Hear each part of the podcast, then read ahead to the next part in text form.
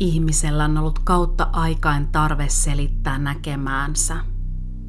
Mutta kun varjoissa näkee jotain, mille ei löydy luonnollista selitystä, saavat myyttiset tarinat alkunsa. Tämä podcast kertoo niistä tarinoista, taruolennoista, kansanuskomuksista ja paranormaaleista ilmiöistä, jotka ovat luikerelleet unimme tehden niistä hikisiä painajaisia.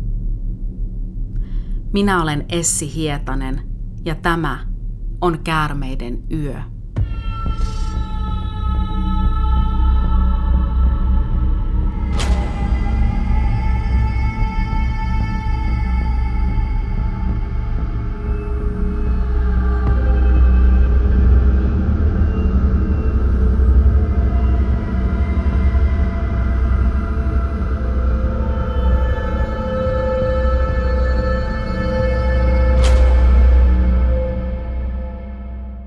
Tervetuloa jälleen myyttisten tarinoiden pariin. Kärmeiden yössä ollaan päästy jo kymmenenten ja samalla ensimmäisen kauden päätösjaksoon. Ollaan tehty aikamoinen matka monien mielenkiintoisten tarinoiden äärelle ja tämän jakson jälkeen on aika pitää pieni kesätauko. Mutta ei hätää, Kärmeiden yö palaa kakkoskauden ja uusien jännittävien tarinoiden merkeissä – heti elokuun alussa. Tässä vaiheessa haluan kohottaa kesämaljan aivan teistä jokaiselle kuulijalle. Kiitos! Teidän kuunteluiden ja aivan mielettömän ihanian palautteiden voimin on ollut superhauska tehdä tätä podcastia. Niinpä, vaikka tämä nyt on kauden viimeinen virallinen jakso, Kannattaa vielä ensi viikolla olla kuulolla, sillä luvassa on pieni kesäyllätys ennen pientä radiohiljaisuutta. Se on minun kiitokseni sinulle siitä, että olet tullut Kärmeiden yön kuulijaksi. Tauosta huolimatta vastaan teidän viesteihin koko kesän ajan. Eli voit laittaa sähköpostitse viestiä osoitteeseen kaarmeiden yö at gmail.com tai Instagramissa, mistä löydät tämän podcastin nimimerkillä Kaarmeden yö. Instagramiin käy muuten laittamassa aina jaksoihin liittyviä kuvia sekä kirjavinkkejä, joten kannattaa käydä kurkkaamassa. Kahdessa edellisessä jaksossa ollaan sukkuloitu siellä perinteisempien paranormaaleiden aiheiden maailmassa, joten Otetaan tässä jaksossa käännös jonnekin aivan muualle, nimittäin suomalaiseen metsään. Korkeuksiin kohoava mänty, jouluna tupaan kannettava kuusi, jykevä, elämänpuuna pidetty tammi sekä kataja, jonka marjoissa kerrotaan olevan jumalallinen merkki. Tämä jakso kertoo näiden puiden tarinan – Näillä jonkun mielestä jopa arkipäiväisillä puilla on ollut entisaikoina monia tärkeitä merkityksiä ja tehtäviä.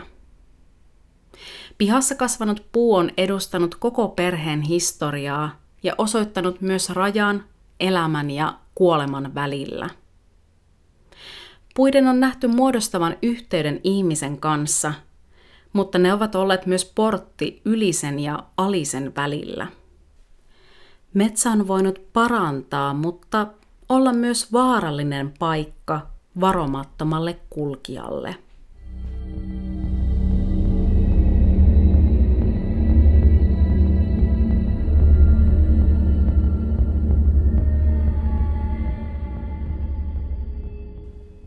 Ennen kuin siirrytään itse aiheen pariin, Haluan jälleen lyhyesti nostaa esille mainioita lähdekirjoja, joita olen käyttänyt tämän jakson teossa.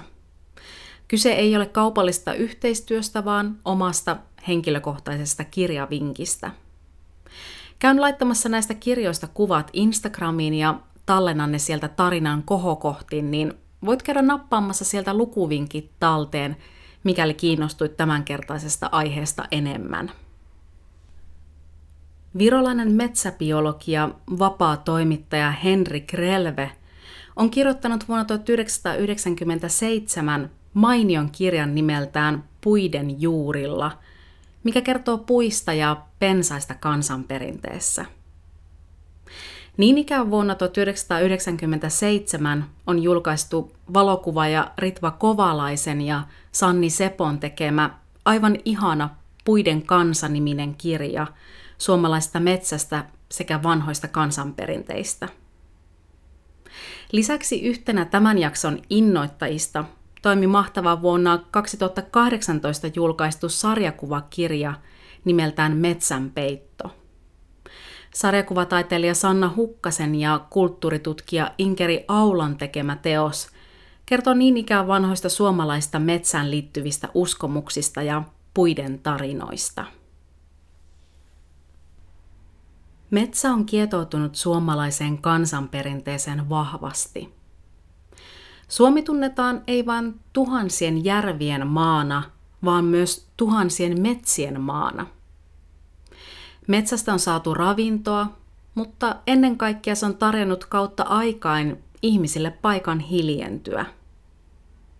Vielä nykyäänkin moni kokee metsän miltei pyhänä paikkana, tai ehkäpä kaupungistumisen myötä suomalaisen metsäsuhteesta on tullut entistä tärkeämpi. Metsässä oleilu laskee tutkitusti sydämen sykettä ja verenpainetta, joten metsä ei ole vain henkisesti, vaan myös fyysisesti tärkeä paikka meille kaikille. Ei ole siis ihme, että vanhat kansantarinat pursuvat kertomuksia metsästä, puista ja metsän asukkaista. Koska suomalaiseen metsään liittyviä aiheita on niin valtavasti, olen päättänyt jakaa metsäaiheet muutamaan osaan. Vaikka nyt elellään keskellä kauneinta kesää, käsitellään tänään erityisesti sinne elämän pimeämpään puoleen sekä Tuonelaan liittyviä metsäuskomuksia. Matkataan aluksi Keski-Suomeen, metsäisten kukkuloiden ja jylhien harjujen ytimeen – Muinoin tämä osa maasta ei keskeisestä sijainnistaan huolimatta ollut asutuksen keskiössä, vaan päinvastoin. Kun varhainen suomalainen asutus oli pääosin keskittynyt rannikoille sekä Itä-Suomeen, oli Keski-Suomi pitkään köyhää ja asumatonta erämaata. Erityisen hyvin tuo jykevä maisema sopikin seuraavan tarinan miljööksi – Äänekosken ja Saarijärven rajan tuntumassa, Häkkiläntien varrella, kohoaa metsä ja tuota metsää halkoo mutkitteleva polku, jolla on pitkä ja merkittävä historia. Polkua reunustaa jykevien mäntyjen hiljainen armeija, ja jos oikein tarkkaan katsoo, voi puun kaarnassa nähdä häivähdyksen menneestä – Tuo polku, jota ruumistieksikin on kutsuttu, on toiminut muinoin Vainean viimeisen maallisen matkan reittinä asutuksen ja kirkon välillä. Ja tuo metsä on Suomen yksi parhaiten säilyneistä karsikkometsistä, Pyhäkankaan karsikkometsä. Karsikoksi kutsutaan metsää tai yksittäistä puuta – johon on entisaikoina tehty merkki, kun perheenjäsen on kuollut. Karsikkopuuhun hakattiin niin kutsuttu karsikkomerkintä vuolemalla kaarnaan vainajan nimikirjaimet ja kuolin vuosi. Useimmiten karsikkopuuna on toiminut iso mänty tai kuusi, ja se on saatettu tuntea karsikkopuun sijasta myös muilla nimillä, kuten ristipetäjä tai ristipuu. Myös kiviin on voitu tehdä karsikkomerkintöjä. Karsikkopuu on voinut sijaita hautajaissaattuen matkan varrella tai perheen pihan lähettyvillä ja toimia tällöin suvun omana karsikkopuuna. Kun perheenjäsen on kuollut, puun alaoksa on voitu myös taittaa, karsia pois. Lopulta puu on muuttunut karun harvaoksaiseksi kun vuosien vaihtuessa myös moni perheenjäsen on puun oksien tavoin kuollut ja siirtynyt ajasta ikuisuuteen. Karsikot toimivat tärkeinä virstanpylväinä elämän ja kuoleman välissä. Uskottiin nimittäin, että vainaja ikävöi takaisin kotiinsa ja elävien pariin. Mikäli vainaja nousisi haudasta ylös ja pyrkisi kotiinsa, uskottiin, että kun vainaja näki omat nimikirjaimensa kaiverrettuna puuhun, hän ymmärsi ollensa kuollut eikä pyrkinyt takaisin elävien pariin.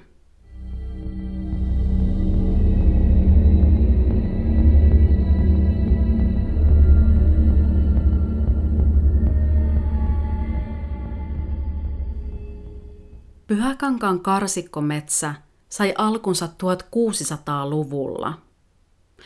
Pyhäkankaan halki kulki tuolloin kirkko- ja kievaritie, joka kulki ymmärtääkseni Äänekosken Pyyrinlahdesta aina miltei 40 kilometrin päässä sijainneelle Saarijärvelle asti. Matkaa taitettiin kävellen tai hevosilla, Pyhäjärvi ylitettiin soutamalla ja talvisin suksilla – Tuota kirkko- ja kievaritietä kulkivat tuolloin noin 10 kilometrin päässä nykyisen Konginkankaan kohdilla asuneet torpparit. Heillä ei ollut tuolloin omaa kirkkoa, joten hautajaissaattue kulki siunaustilaisuuteen noin 30 kilometrin päähän Saarijärven kirkolle. Tuolloin pitkät kirkkomatkat saattoivat olla useammallekin arkipäivää – sillä perinteisiä hautajaiskäytäntöjä oli uskonpuhdistuksen myötä muutettu. Luterilainen kirkko nimittäin painotti, että vainaja tulisi haudata kirkon pyhään maahan, ja näin ollen syrjässä asuneet yhteisöt joutuivat lähtemään pitkälle saattomatkalle pitäjien keskuksiin. Samalla myös karsikkoperinne sai alkunsa myös Pyhäkankaalla – 1630-luvulla Konginkankalta saattomatkalle lähteneet torpparit alkoivat kaivertaa karsikkoja Pyhäkankaalle. Matka oli pitkä ja metsä toimi myös hyvänä levähdyspaikkana ja samalla saatettiin ottaa viinaryyppy vainajaa muistellen. Karsikkoperinne syntyi, kun kansanuskoon oli tullut uskonpuhdistuksen myötä käsitys siitä, että kuoleman jälkeen vainaja jäi välitilaan. Uskottiin, että ruumis haudattiin maahan ja henki jäi määrittelemättömään paikkaan odottamaan viimeistä tuomiota ja ylösnousemusta. Välitilassa odottavalle vainajalle haluttiin tehdä merkki, että hän on kuollut eikä kotiin kannata tulla kummittelemaan. Puiden kansan nimisessä kirjassa huomautetaan, kuinka karsikkomerkinnät saattavat kertoa myös muusta kuin kuolinpäivästä. Ne saatettiin vuolla puuhun kertomaan esimerkiksi hyvästä kalapaikasta tai perheen merkkitapahtumasta. Puut ja niiden merkinnät toimivat näin ollen kuin valokuva-albumeina – muistomerkkeinä, joiden äärelle pystyi matkaamaan menneeseen ja muistelemaan iloja sekä suruja. Karsikkoperinnettä jatkettiin tiettävästi aina 1800-luvulle asti. Joidenkin perheiden parissa on yhä omia karsikkopuita ja paikoin on voimissaan myös perinne taittaa puusta alin oksa, kun perhenjäsen kuolee. Jotkut myös kertovat tarinaa siitä, että jos karsikkopuusta katkeaa vaikkapa myrskyssä oksa, se tiesi perhepiirissä lähestyvää kuolemaa. Pyhäkankaan karsikkometsä rauhoitettiin vuonna 1904 ja vanhan tiedon mukaan siellä oli parhaimmillaan jopa toista sataa karsikkopuuta, mutta 1900-luvun vaihteen tienoilla myrsky kaatoi monia alueen puita. Siellä on kuitenkin yhä pystyssä useita karsikkopuita ja metsässä kävijä voi yhä nähdä puissa menneisyyden hyytävän havinan. Sillä on merkityksensä, että useimmiten karsikkomerkki tehtiin juuri mäntyyn. Henrik Relve tuo puiden juurilla kirjassaan esille sen, kuinka mänty on kautta aikaan kulkenut suomalaisten rinnalla kehdosta hautaan – Vastasyntynyt nostettiin useimmiten juuri männystä tehtyyn kehtoon ja useimmiten myös arkku oli tehty männystä. Korkeuksiin kohottelevan, vankkumattoman männyn nähtiin valvovan ihmistä myös kuoleman jälkeen, kuten vanha karsikkoperinne osoittaa. Länsimurteissa männystä on käytetty nimitystä honka, itämurteista siitä on puolestaan puhuttu petäjänä. Mäntyä vanhojen suomensukuisten kansojen keskuudessa pidetty karhun puuna. Karhun kerrotaan saaneen alkunsa taivaassa, otavaisen olkapäillä, mistä ylijumala laski sen maan päälle. Karhusta piti maan päällä huolta metsän emäntä Hongatar – Kertomusten mukaan hongatarta piti lepytellä ja pyytää pitämään karhujaan pois karjan kimpusta. Metsästäjät pyysivät myös hongattarelta neuvoja oikeasta metsästyssuunnasta. Voimakkaan karhun liittäminen mäntyyn kertoo männyn mahdista. Kun karhun kaatamista ja sen lihasta saatavaa voimaa juhlittiin karhupeijaisissa, ei sen maallista synnyinkotia mäntyä unohdettu. Pitojen jälkeen karhun kallo nostettiin korkealle hongan latvaan, jotta karhu olisi lähempänä taivasta ja omaa synnyinkotiaan, ja olisi sieltä valmiina taas syntymään uudestaan. Mänty toi myös aivan konkreettista elinvoimaa, sillä siitä saatiin pula-aikoina ravinnoksi kelpaavaa pettua – Männyn nilakerosta kuorittiin, paahdettiin ja jauhettiin, ja niin siitä saatiin tehtyä leivänteossa käytettävää pettujauhoa. Pettuleipä ei ilmeisesti mitään herkkua ollut, vaan kirpeää sekä kirjaimellisesti puisevan makuista, mutta se pelasti monia varmalta nälkäkuolemalta.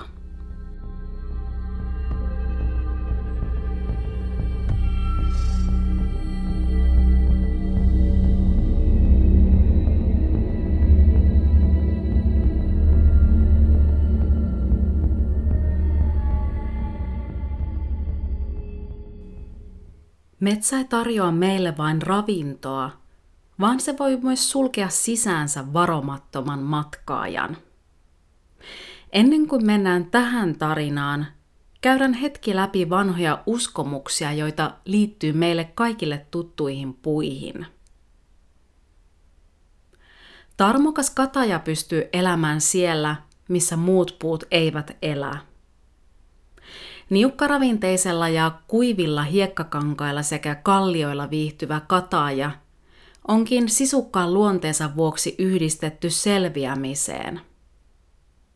Kataja on sitkeä, se taipuu, mutta ei katkea ja karussa Pohjolassa tuota havupuuta onkin verrattu suomalaisen sisuun, katajaisen kansaan.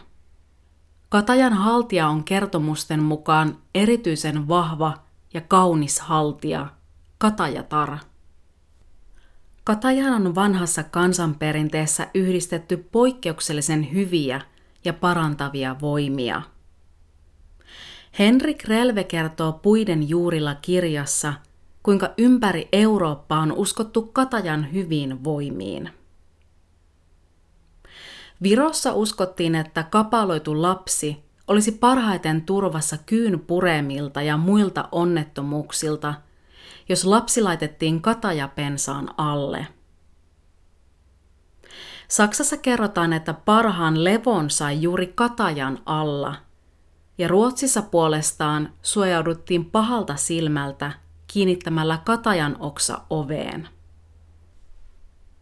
Katajan uskottiin parantavan erityisesti silloin kun sen oksia savustettiin. Katajasavun parantaviin voimiin luotettiin myös silloin, kun rutto levisi keskiajalla Euroopassa. Mutta savustaminen jäi tavaksi, vaikka pandemia tai muuta kulkutautia ei ollut liikkeellä. Virossa ja Suomessa oli muinoin tapana savustaa huoneita säännöllisesti katajalla aina joka viikon torstaina – En tiedä, miten tämä viikonpäivä valikoitui savustamiseen, mutta kataja toi huoneisiin hyvää tuoksua ja samalla sen uskottiin karkottavan pahat voimat loitommalle. Sinisiin helmimäisiin katajan marjoihin liittyy mielenkiintoinen uskomus. Koska kataja on havupuu, sen marjat ovat tosiasiassa käpyjä. Niiden marjamaisen ulkomuodon vuoksi niitä on kuitenkin kutsuttu yleisesti marjoiksi. Katajan marjan keskellä on ristinmuotoinen kuvio, joka on syntynyt käpysuomujen yhteen kasvamisesta. Muinoin tämä katajan marjan päässä oleva risti on kuitenkin nähty jopa jumalallisena merkkinä. Kerrotaan, että joko neitsyt Maria tai Jeesus olisi laittanut ristinmerkin marjoihin. Yhden tarinan mukaan Jeesus olisi ristiinnallittu katajasta tehtyyn ristiin. Toiset taas uskovat, että kataja olisi antanut marjojaan nälkäiselle neitsyt Marialle – Tästä jalosta teosta ilahtuneena Jumala olisi siunannut katajan niin, ettei sen ristimerkkiset marjat jäädy kovassakaan pakkasessa. Katajan marjat ovat lievästi myrkyllisiä, mutta siitä huolimatta näitä marjoja on käytetty laajalti kansanlääkinnässä, ja onpa niillä keskiajalla Euroopassa huijattukin ja väitetty niitä mustapippureiksi. Nykyään niitä käytetään lähinnä maustamiseen ja ne toimivat hyvin niin riistan kuin gininkin mausteena.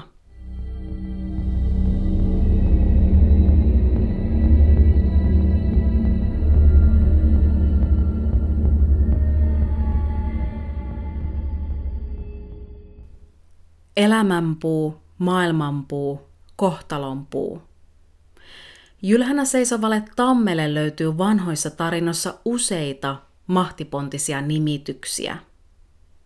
Roomalaiset ovat pyhittäneet tammen taivaanjumala Jupiterille. Muinaisissa skandinaavisissa taruissa se on Thor ukkosen jumalan puu. Ja itse asiassa juuri tammeen voi ukkonen osua muita puulajia herkemmin, sillä se on monesti muita puita isompi ja seisoo usein maastossa yksinään.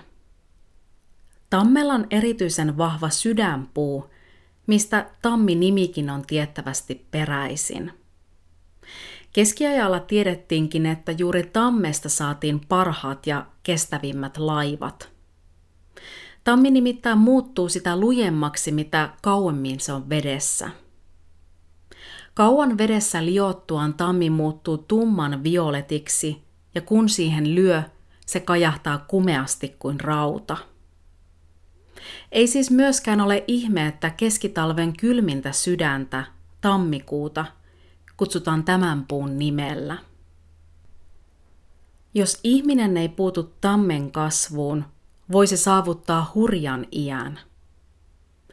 Kerrotaan, että ensimmäiset 300 vuotta tammi kasvaa pituutta seuraavat 300 vuotta paksuutta ja sen jälkeen tammi pysyy muuttumattomana 300 vuoden ajan. Vasta tämän jälkeen ikä alkaa vahvaa puuta painamaan ja tammi alkaa hiljalleen ränsistyä. Tarina tuhatvuotisista tammistoista tuntuu nykypäivän metsähakkuun maisemassa uskomattomalta, mutta ennen, erityisesti Etelä-Euroopassa – saatettiin tavata useitakin satojen vuosien ikäisiä tammistoja. Ainakin meillä monet luonnonvaraisena kasvaneet tammistot ovat sijainneet viljavilla mailla, jotka on myöhemmin raivattu maanviljelyn käyttöön. Naapurimaassa Ruotsissa tammistoja pystytettiin oikein urakalla, jotta puista saataisiin hyvää laivanrakennusmateriaalia – kun laivojen materiaali vaihtui puusta rautaan, on pystyn jääneet tammet jääneet ilahduttomaan kulttuurihistoriallisena nähtävyyksinä. Myös Kalevalassa kerrotaan tarinoita suuresta tammesta.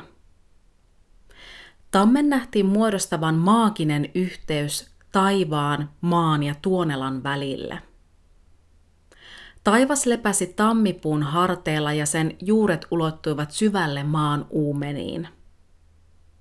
Kävi kuitenkin niin, että tammen lehvästö kasvoi lopulta niin suureksi, että se uhkasi peittää auringon ja tuoda pimeyden maan päälle.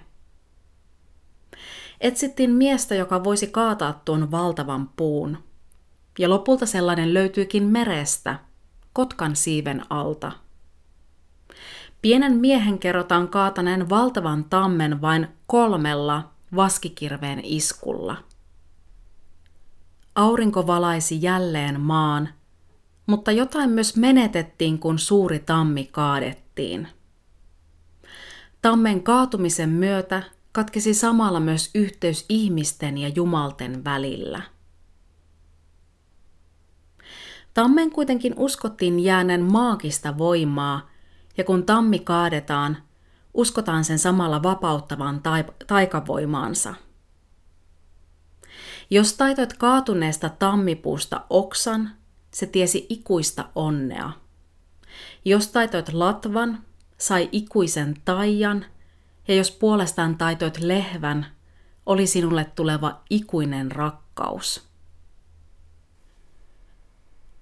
Kerrotaan myös, että kun kalevalainen tammi kaadettiin, siirtyi se taivaalle linnun radaksi. Osa näkee linnunradalla sijaitsevan sillan olevan tie tuon puoleiseen. Onkin uskottu, että kun ihminen kuolee, joutsenet kuljettavat hänen sieluaan taivaan tammisiltaa pitkin taivaaseen.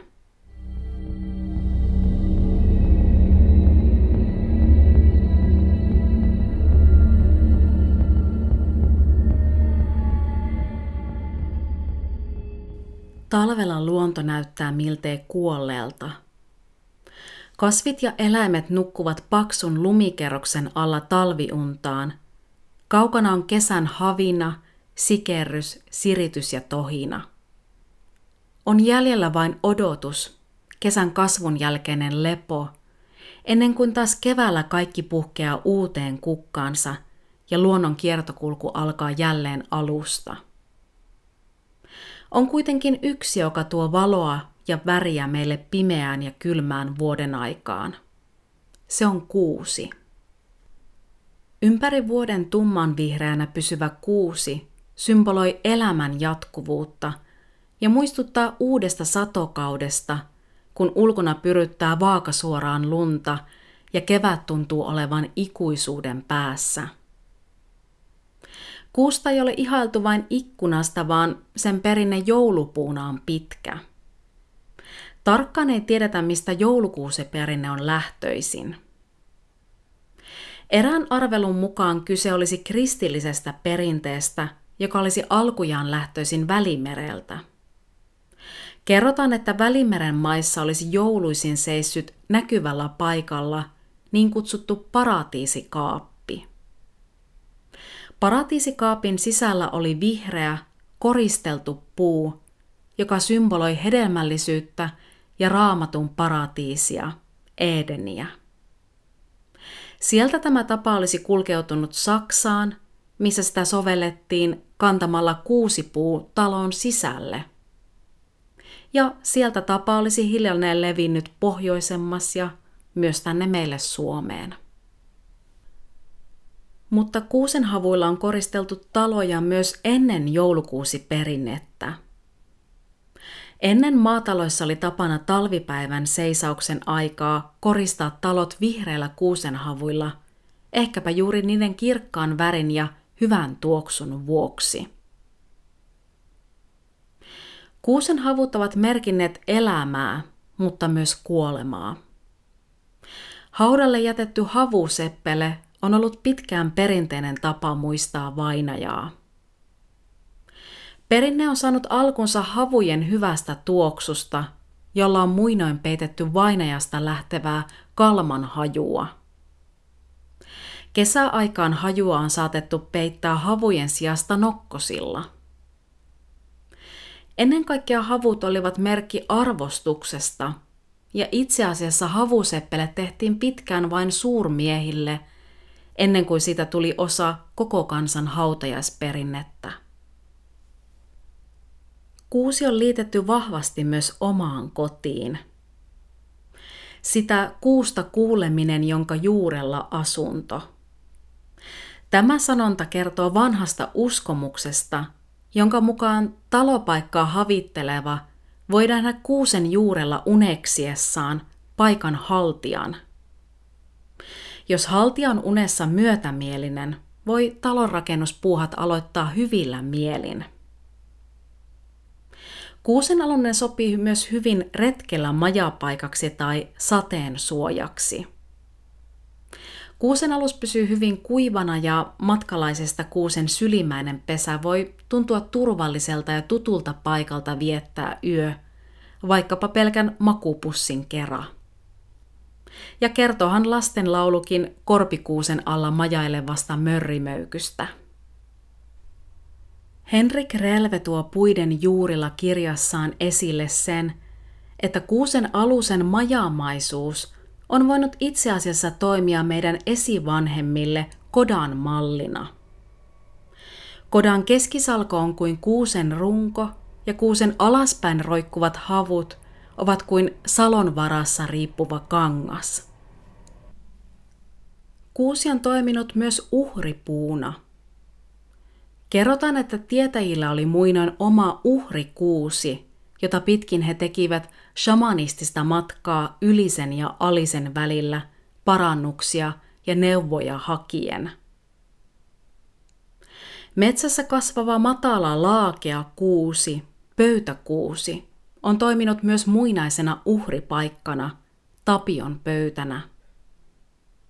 Uskottiin, että metsän jumala Tapio tuli ruokailemaan pöytämäisenä ja matalana kasvavan pöytäkuusen äärelle. Tapiolle tuotiin uhrilahjoja, jotta saalisonni pysyi hyvänä ja Tapio metsämiehelle suotuisena. Kerrotaan, että Tapion pöydälle saatettiin viedä ensimmäinen lintusaalis, joka oli keitetty höyhenineen päivineen. Lintuateria vietiin Tapion pöydälle ja metsämies maisteli sitä ensin itse ja tämän jälkeen jätti ruuan tapion syötäväksi. Saalin annettiin olla pöytäkuusen päällä kolmen vuorokauden ajan, jonka jälkeen kuusi kaadettiin juurineen. Vanhan kansan mukaan tämä tapa tiesi hyvää metsästysonnea.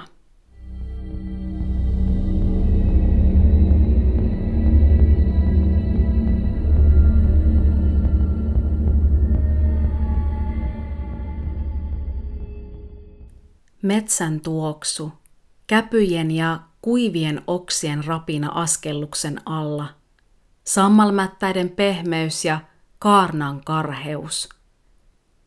Ympärillä on hiljaisuus ja kuitenkin samaan aikaan tuhansien eliöiden elämän kuhina. Tutussa lähimetsässäkin riittää aina uutta ihmeteltävää ja luonnon pieniä omia aarteita – jotka tuntuvat olevan juuri siinä, juuri sinun löydettävänä. Mutta metsä voi kuitenkin lumota varomattoman matkajan syvälle sisuksiinsa. Kerrotaan, että ken astelee polulta harhaan, voi joutua metsän peittoon. Metsänpeitto on tuonpuoleinen maailma, missä tututkin asiat näyttävät yhtäkkiä kummalta – Maailma voi tuntua ylösalaiselta ja ajantaju voi kadota. Lintujen laulu lakkaa ja metsä tuntuu tavanomaista hiljaisemmalta. Voi tulla outo olo, kun tuttu ympäristö muuttuukin tuntemattomaksi. Polku oli äsken aivan tuossa noin, mutta yhtäkkiä sitä ei näy enää missään. Ihminen katoaa tyystin, kun metsä sulkee matkalaisen syvään syliinsä. Matkatoveri voi etsiä kadonnutta aivan vierestä, mutta näkee vain kiviä tai kantoja. Kadonneen ei auta huutaa tai huitoa. Hän on muuttunut metsänpeiton myötä osaksi luontoa ja menettänyt samalla yhteyden maalliseen elämäänsä. Pelottavan metsänpeiton kerrotaan olevan haltioiden tai maahisten kepposia. On uskottu, että metsänpeittoon voi joutua, jos erehdyksissä astuu metsässä kävellessään haltian polun poikki. Joidenkin on kerrottu joutuneen metsänpeittoon myös jonkin metsän olennon, kuten haltian tai jopa harakan viemänä. Metsänpeittoon voi joutua myös eläimet, ja kerrotankin tarinaa, kuinka eräs emäntä oli hukannut lehmänsä metsän keskelle. Emäntä etsi ja etsi, eikä ymmärtänyt, että oli etsintöjen lomassa istahtanut mättäälle, joka tosiasiassa oli hänen tuonpuoleisessa maailmassa metsänpeitossa ollut lehmänsä. Metsänpeitosta voi kuitenkin hyvällä lykyllä vapautua ja päästä takaisin tuttuun ihmisten maailmaan. Kerrotaan, että jos vaatekappaleen kääntää nurin tai katselee metsää jalkojen välistä, voi se vapauttaa metsänpeiton otteesta. Kadonnutta etsivän kannatti koittaa katsella metsää myös puiden juuristojen läpi tai etsiä heijastusta kadonneesta jalanjälkeen kaadetusta vedestä. Muinoin tietäjät auttoivat metsänpeittoon joutuneita ja saattoivat sanella lorun tai loitsun, joka vapautti kadonneen jälleen tämän maailman puolelle. Mutta on myös käynyt niin, että joidenkin ihmisten on kerrottu kadonneen iäksi metsänpeittoon. Metsänpeitto kuulostaa pelottavalta tilalta. Ajatus siitä, että etsijät eivät kuule tai näe sinua, vaikka seisot heidän vieressä, tuntuu ahdistavalta. Osa metsänpeittoon joutuneista on jälkikäteen saattanut myös kuvailla metsänpeittoa aivan toisenlaiseksi kokemukseksi. Metsän kanssa on voinut olla niin yhtä, että oma keho on muuttunut osaksi ympäröivää luontoa. Osa on pitänyt kokemusta meditatiivisena, jopa transsimaisena tilana – ja luontoyhteys on saavuttanut metsänpeiton myötä lähes taianomaisen huippunsa. Nykymaailmassa metsänpeitto on selitetty myös luonnollisella tavoilla, kuten eksymisellä, verensokerin laskemisella tai paniikkikohtauksella. Ja tämä kuulostaa aika luonnolliselta selitykseltä. Jos esimerkiksi marjastaa, voi äkisti kulkea mustikan varpuihin uppoutuneena yllättävän kauas, eikä kulkiessaan tule välttämättä havainnonneeksi ympäröivää maastoa. Se voi olla helposti pelottava tilanne, jos ei tiedä missä on, eikä mahdollinen matkatoveri vastaa heti huutoon. Silloin on parasta vain rauhoittua, istua alas ja hörpätä vettä. Metsän kannattaa aina muistaa ottaa hyvät evät mukaan ja kertoa jollekin, minne päin on lähdössä retkeilemään. Ja vaikka varmuuden vuoksi kääntää paita nurin päin, jos pelkää metsänpeittoon joutumista. Luonnolla on ihmeellinen voima. Sain tässä taannoin kuulla, että jos ruohon antaa kasvaa valtoimenaan, siihen alkaa väistämättä nousemaan pieniä puun alkuja – ja moni on varmaan nähnyt, kuinka pienestäkin kiven kolosta tai ahtaasta asfaltin raosta alkaa usein luonto puskea läpi. Metsä kasvaa, jos sen vain annetaan kasvaa. On aika surullistakin miettiä, kuinka hakkuut ovat muuttaneet meidän metsämaisemaa.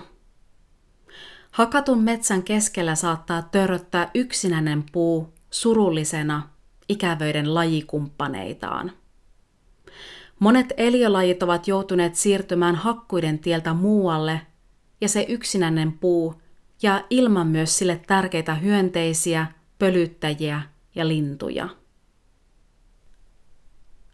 Moni meistä on tottunut nuorten puiden metsään ja niin sanottuihin puupeltoihin, joita monet metsät nykyään harmikseen ovat. Vanhoja puita tai metsiä ei enää paljon ole, eikä monikaan meistä ole koskaan astellut vanhassa ikimetsässä. Luonnon monimuotoisuus on jatkuvasti vaarassa, ja se yksinäinen puu hakkuiden keskellä tuijottaa takaisin meitä, ihmistä, joka useimmiten on se luontoa tuhoava eikä elvyttävä palanen. Jos ihmisen ja puun on kerrottu muodostaneen maagisen yhteyden, voikin kysyä, että mitä meille jää, jos luonto meidän ympäriltä katoaa. Tässä kaikki tältä erää. Kiitos kun tutustuit kanssani puita käsitteleviin myytteihin. Kuulen mielellään, mitä ajatuksia tämä podcast sinussa herätti ja uskotko sinä puiden pelottaviin tai parantaviin voimiin. Palautetta ja jaksotoiveita voit laittaa sähköpostitse osoitteeseen kaarmedenyö at gmail.com. Löydät tämän podcastin myös Instagramista nimimerkillä Kaarmeiden yö. Ensi kerralla käärmeiden yössä painajainen luo jälleen uuden nahkansa. Jonkun toisen myyttisen tarinan merkeissä.